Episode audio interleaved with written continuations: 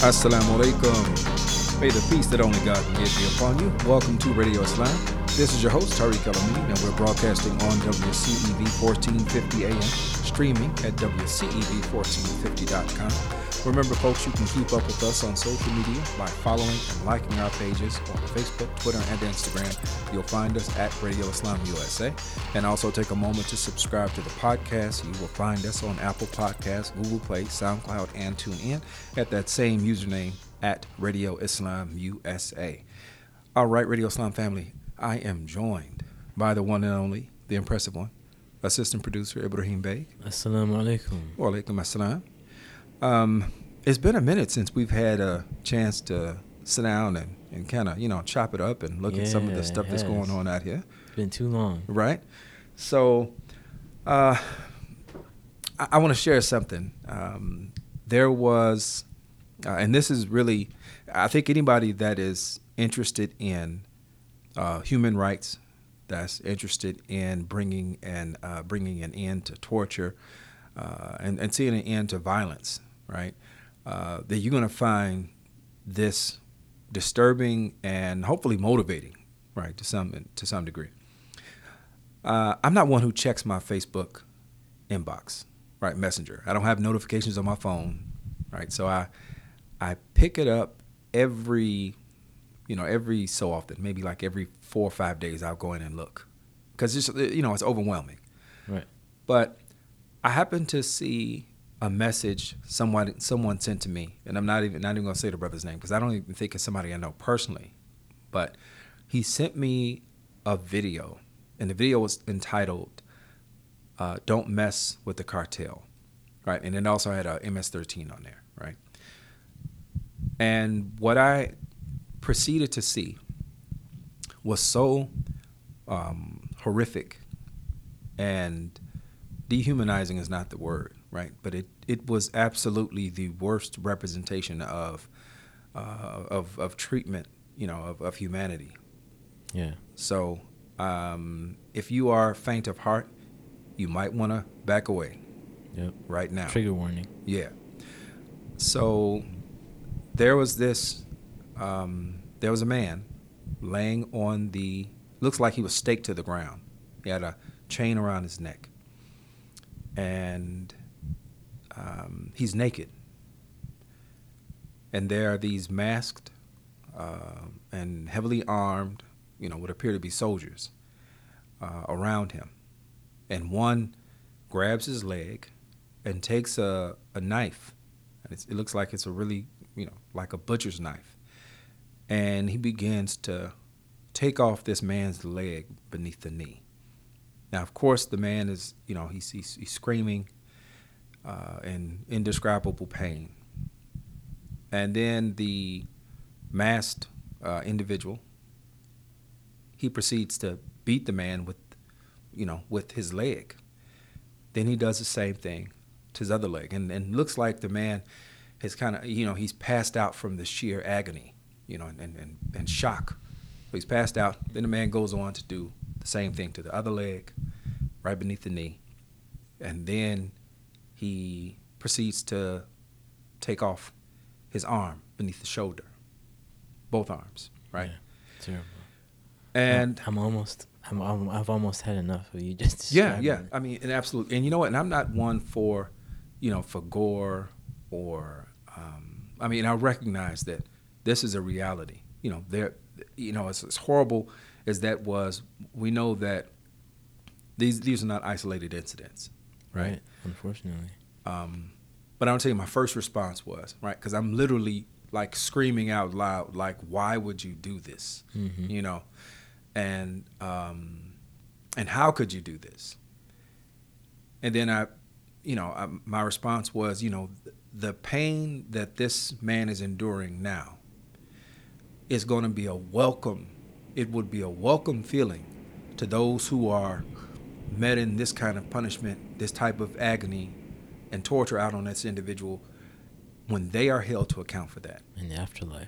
That's right. When they're held to account for that and they are enduring the punishment of the hellfire and all those punishments that come along with that, they would wish that they could trade places with this man. Yeah. So yeah, so it was absolutely, you know, it was absolutely horrifying, and I've got to send a message to the brother, also, you know, don't send me anything like this. You know, I don't need to see that, to know that this type of thing, you know, exists, right? Yeah. But it spoke volumes about the lack of humanity. Same with the afterlife too. Same with the afterlife as well. We don't have to actually see it with our own eyes to deduce from what we know that this punishment actually exists and it's actually going to happen to people. And the same thing for paradise. We haven't seen it with our own eyes, but we don't have to be, you know, geniuses to be able to deduce from our own intellect that what we know, the message that we received, Islam and everything, is true, and this really is going to happen. Yeah. But that aside, if I were to, I am going to have to, when you told me this, I'm going to have to put on my political science hat.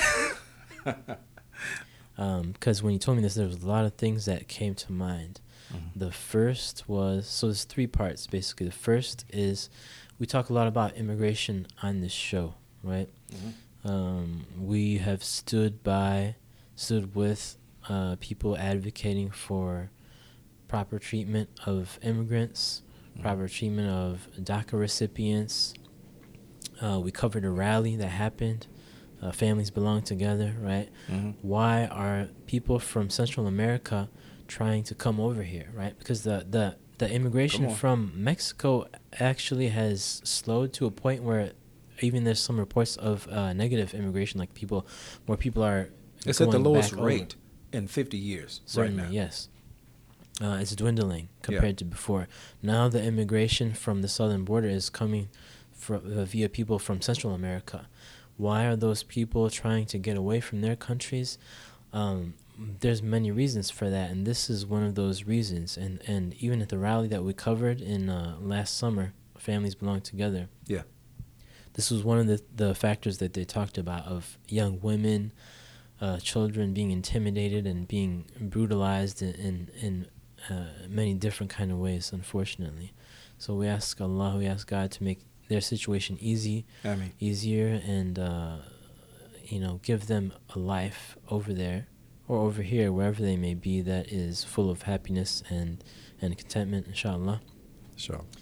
That's the first point. The second point is the this gang specifically, MS-13, has a history, an interesting history, which goes back a couple of decades. I want to say maybe three decades or something like that. I don't know exactly the date, but I believe in the 70s or 80s in Los Angeles, there were street gangs, obviously, Mexican-American street gangs, which existed at the time.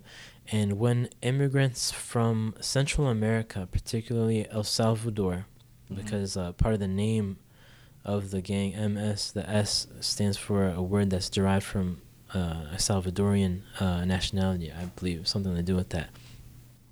So people from those countries in Central America began to come to L.A. and began to get pressured by Mexican-American gangs that were already there. So what they did is, some of them, they banded together and they formed their own gang. And that was, I don't know where the number 13 comes from exactly, but has something to do with that. And so this was one of the gangs that formed out of that pressure that people were experiencing in Los Angeles and Southern California at the time. What happened was, when some of those people started to commit crimes, they got deported back to Central America, right? This is where U.S. policy comes in. What's the U.S. policy of dealing with someone who's in a gang? Well, if they could be deported, they were first, I think, sent to jail, which is standard practice. They put you in jail, right? And then after your time is done, they deport you. What happened is, when these gang members from MS-13 were sent back to Central America, to their countries of origin, an interesting thing happened because of many different factors, economic factors and corruption, whatever that's over there. These gang members, once they returned to their countries, became like celebrities. And so it created this kind of a cycle, this cyclical dynamic, where people would go, try to immigrate to LA. Some people who would join a gang would be sent back to Central America, and their reputation would just kind of explode, and you know, they would be seen as these kind of celebrities. And so the gangs, the same gangs, began cropping up over there, Central America, like straight in Central America. Mm-hmm. And that's what you see today. MS-13 in particular was obviously one of, this is kind of the story behind how it started. But once, now enter the 80s and 90s, this gang grew to an extent where their activity crossed into Mexico, activity and their membership crossed into Mexico itself. And eventually, because it earned such a brutal reputation, it was actually recruited by one of the cartels to do the cartel's dirty work. Become their strong man. Yeah, and I believe it was the Sinaloa cartel, which is the same one as El Chapo and all that stuff that's happening right now. I believe it was them, but I might be mistaken on that. But anyway, one of the major powerful cartels recruited this gang because they were so brutal and acting out revenge against their enemies. And of course, once that happened, with cartels with millions and if not billions of dollars behind them, mm-hmm. This gang was again catapulted to a even more powerful position. Yeah. So that's where U.S. policy comes in and the drug war comes in. U.S. policy as far as sending them back to their countries once they were discovered to be in a gang and discovered to be involved in criminal activities. U.S. policy concerning the war on drugs here in the United States, which is of course another discussion in and of itself. But now, can you speak to when it comes to United States involvement in governments, you know, throughout Central America, as a destabilizing force that contributes to this kind of a very, you know, just a one way of being able to achieve any type of material success or security, right? Because if there's no manufacturing, if agriculture is compromised, if you have corrupt politicians, and you know, you see the same thing manifest itself, you know, in the inner city environments, you know, in the United States, you have lack of jobs, you have lack of opportunity, and you have this underground economy, you know, specifically, you know, drugs, that opens up. And it's odd. Before you answer, I want to just mention this similarity of, you know, how brothers are perceived when they go to jail and they come back and they hit the block and they're celebrated by some, right? Because there's this idea that you've gone off and you've survived something, you've got your stripes, you come back and, you know, you looked at in a different light. And of course, everybody doesn't see it that way, but it's a parallel to that. That existence, you know, that you're talking about in Central America. But kind of speak to, you know, what are your thoughts on that destabilizing influence? Is speaking of our foreign policy. Yeah, I'm glad you picked up on that. I honestly can't speak to it in a lot of detail. I'm not an authority on that, but that is one of the things that I was about to mention in passing, because I'm about to take a really sharp turn. Okay. A very sharp turn, so hold on to your hats. Now, so you see where I'm going with this. Mm-hmm. We see in these gangs, these criminal organizations, gangs, the cartels and the gangs that do their dirty work and enforcement, this horrible, horrific violence, right? People being beheaded, limbs being chopped off, and so on. Yeah. This is all happening at the same time. Now, think globally for a second. Malcolm X, rahimahullah, taught us to think globally. That's right. What's happening in the Middle East right now, in Syria, in Iraq, in a completely destabilized environments, we are seeing the same type of violence almost simultaneously, really, right? Yep. With groups like ISIS and other groups similar to it in Iraq and the you know, Syrian environment, which is a chaotic environment, mm-hmm. doing the same types of things, right? However, here's where it gets interesting. There is a movement within, there's a branch of politics basically, and pseudo politics, which attempts to blame the actions of those groups in the Middle East, their existence, and their brutality purely on their religious beliefs. All right. if that were true, why do we see the pretty much the exact same thing happening here in on this side of the globe, in Central and South America? And that is, there's actually a whole article that I can reference.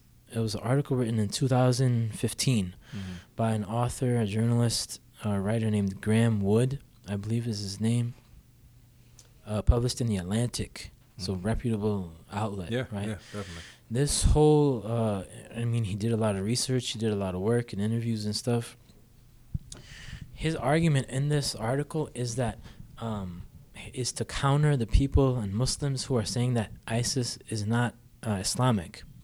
And he goes on to say that it's actually incredibly Islamic. That is very, by nature, it is Islamic. That's what he goes on to say. And he brings in this expert. I forgot the guy's name. I don't know if he's a Muslim or not. I don't think he is. Mm-hmm. But he's from like a Middle Eastern background. So, I mean, he's a researcher in terrorism, stuff like that. And he brings in this guy to agree with him, basically, that yes, it's very Islamic. And of course, he interviews ISIS members or sympathizers. Well, of course, they're going to say that, you know, they believe that it's Islamic or whatever, because that's what their whole justification. So it's kind of a weird dynamic in the sense that all these people are agreeing with each other and disagreeing with Muslim. And it's really, sorry, I'm going off on a tangent here, I know, but it's important. This article is really an Orientalist orgasm, so to speak, because, and I'll tell you why, is because he talks about, Graham Wood, the author, he talks about Muslims, you know, yes, of course, Muslims have, you know, resoundingly denounced ISIS and resoundingly condemned it and distanced themselves and disavowed themselves completely from it and saying that that's not part of Islam. But this is him saying this in an Orientalist kind of voice. They don't know what they're talking, those Muslims who say ISIS is that, they don't really know what they're talking about. We will tell you what Islam really says, you know? Yeah. And so in that sense, it's kind of an Orientalist paradise within this article. But back to the point is that we see the same kind of violence happening in Central America, in Mexico, seeping into North America, into the United States. Mm-hmm. We have to ask ourselves a question, and all honest people ask ourselves a question. Aren't there other factors that these two regions might be sharing that are the real factors behind the springing up of this violence and these violent groups? Sure. That's where I would try to, like I said, I'm not an authority on U.S. intervention in Central America, but we know, I mean, even the layman knows that it exists, right? It's, you know, Noriega and Iran-Contra scandal and all that. We have the parallels of U.S. intervention. We have parallels of not being able to keep up in a globalized economy as far as education. Like in the Middle East, people are educated, but the economy is not set up in a way where that education can really benefit them, you know? Right. And I'm sure it's the same in a lot of Central American countries as well. There's educated people there, but if the economy has only reached a certain threshold, what do you actually do with that education, you know? Mm-hmm. Dwindling economic conditions as far as, you know, I think there's farming was a big part, agriculture was a big part of the economy, manufacturing, whatever. We see a lot of parallels and a lot of similar dynamics in both regions if we look. Corruption, government corruption, corrupt officials, corrupt police. On that's I think that should bring us to, like, I don't think it's good that we have people that are able to research particular regions, right? To look at their economy, to look at standards of living, and to look at all of the contributing factors towards violence, right? But I think just looking at it in a very general human sense.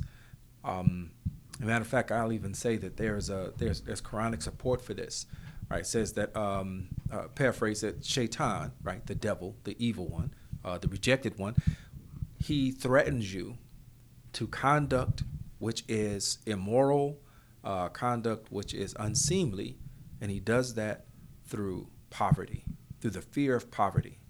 And this idea that we have so much violence taking place, it is in direct It's attached often to a lack of resource, a lack of access, right? So one of the things that we do have, you know, in modernity, in this global marketplace now, is that we have private entities, private interests that have found their way through the government mechanism into these different areas around the world, and they've found ways to exploit, you know, the natural resources. And this course would actually go into maybe a different conversation as to who has a claim to the resources of a particular area. You know, is it those people who live there? Are people from outside who want to bring their money in and develop and do whatever? Do they have a right to those resources? Mm-hmm. So that's a different conversation. But I will say, and just in keeping with this idea of outside interference, outside influences, and the manufactured poverty that exists around the world that's accompanied by violence. And that violence is rewarded with material security for those people who are willing to, you know, be violent. That's, I think, for me, that's the thing that I look at, right? I realize that you can't have an ISIS without also having financial backing, right? Because somebody's arming these folks. You can't have an MS-13. You can't have these cartels. You can't have all of these things without some type of support from legal, you know, through legal means, right? And that, what that does, it kind of perpetuates this existence of poverty and destabilization. So I kind of want to, you know, as I think about it, I see it not just the brutality of, you know, we just kind of started out with. But I see it also as it's kind of an affirmation that there is an involvement and there's a benefit in that violence, you know, when it comes to American interest, there's a benefit in having these, you know, in having the type of violence that we see. So, you know, see the big picture. And see that violence is not, you know, it's not self-manufactured. It didn't just come out of nowhere, you know. And the last thing I want to mention is that as people are coming here, especially from those areas where you got this type of violence that, you know, which is absolutely barbaric, it should be really clear to folks why people from some of those areas are coming, right? What they are actually running from. They're not running from drive-bys. You're running from, you know, from somebody dismembering you, you know, yeah. your, you know, the males in your family, or, you know, the threats of rape and all this other stuff that, you know, that come out of these types of environments. That should be something I think that concerns, you know, the listener, that, you know, and hopefully it does. Yeah, I agree. I mean, it's an unfortunate situation. As far as I would go back to looking at, the broader picture, as these are places which are countries which are regimes, corrupt dictators, yeah, have been propped up either by U.S. policy or at least in part because of U.S. policy in some shape or form. Mm-hmm. And a lack of any economic success, economic opportunity within the country. A warlike environment, whether that be through U.S. invasion or through other factors and criminal activities which create a warlike environment virtually. Yeah. Corruption at different levels of government, at most levels of government. These are all things that I think people overlook so easily. Yeah, but I like that you brought up the point in that article, right, in this whole Orientalist lens. You know, how basically the onus is being put on the victim. Blame the victim. Okay. Well, yeah, there it is. You know, just wanted to share that, and hopefully some of that perspective that Ibrahim shared, I think, is definitely valuable and worth contemplating on and thinking about. But more importantly, we got to find ways to address this ugly reality, right? We have to find ways to address this type of savagery, and the, you know, and the environments that produce it, right? I think that's important. It's not enough to just be outraged, but it's something that we have to really look at. How do we influence foreign policy in a way that shows us trying to rectify this these types of situations, so that, you know, we don't have these kind of videos, because I don't want anybody else sending me another video like that. You know, don't do it. If you do, I'm just gonna block you and unfriend you. Right? I'm just gonna say it right now. Okay, folks, we're going to take a break. This is Radio Islam. We're on WCEV 1450 AM. We'll be back in a minute.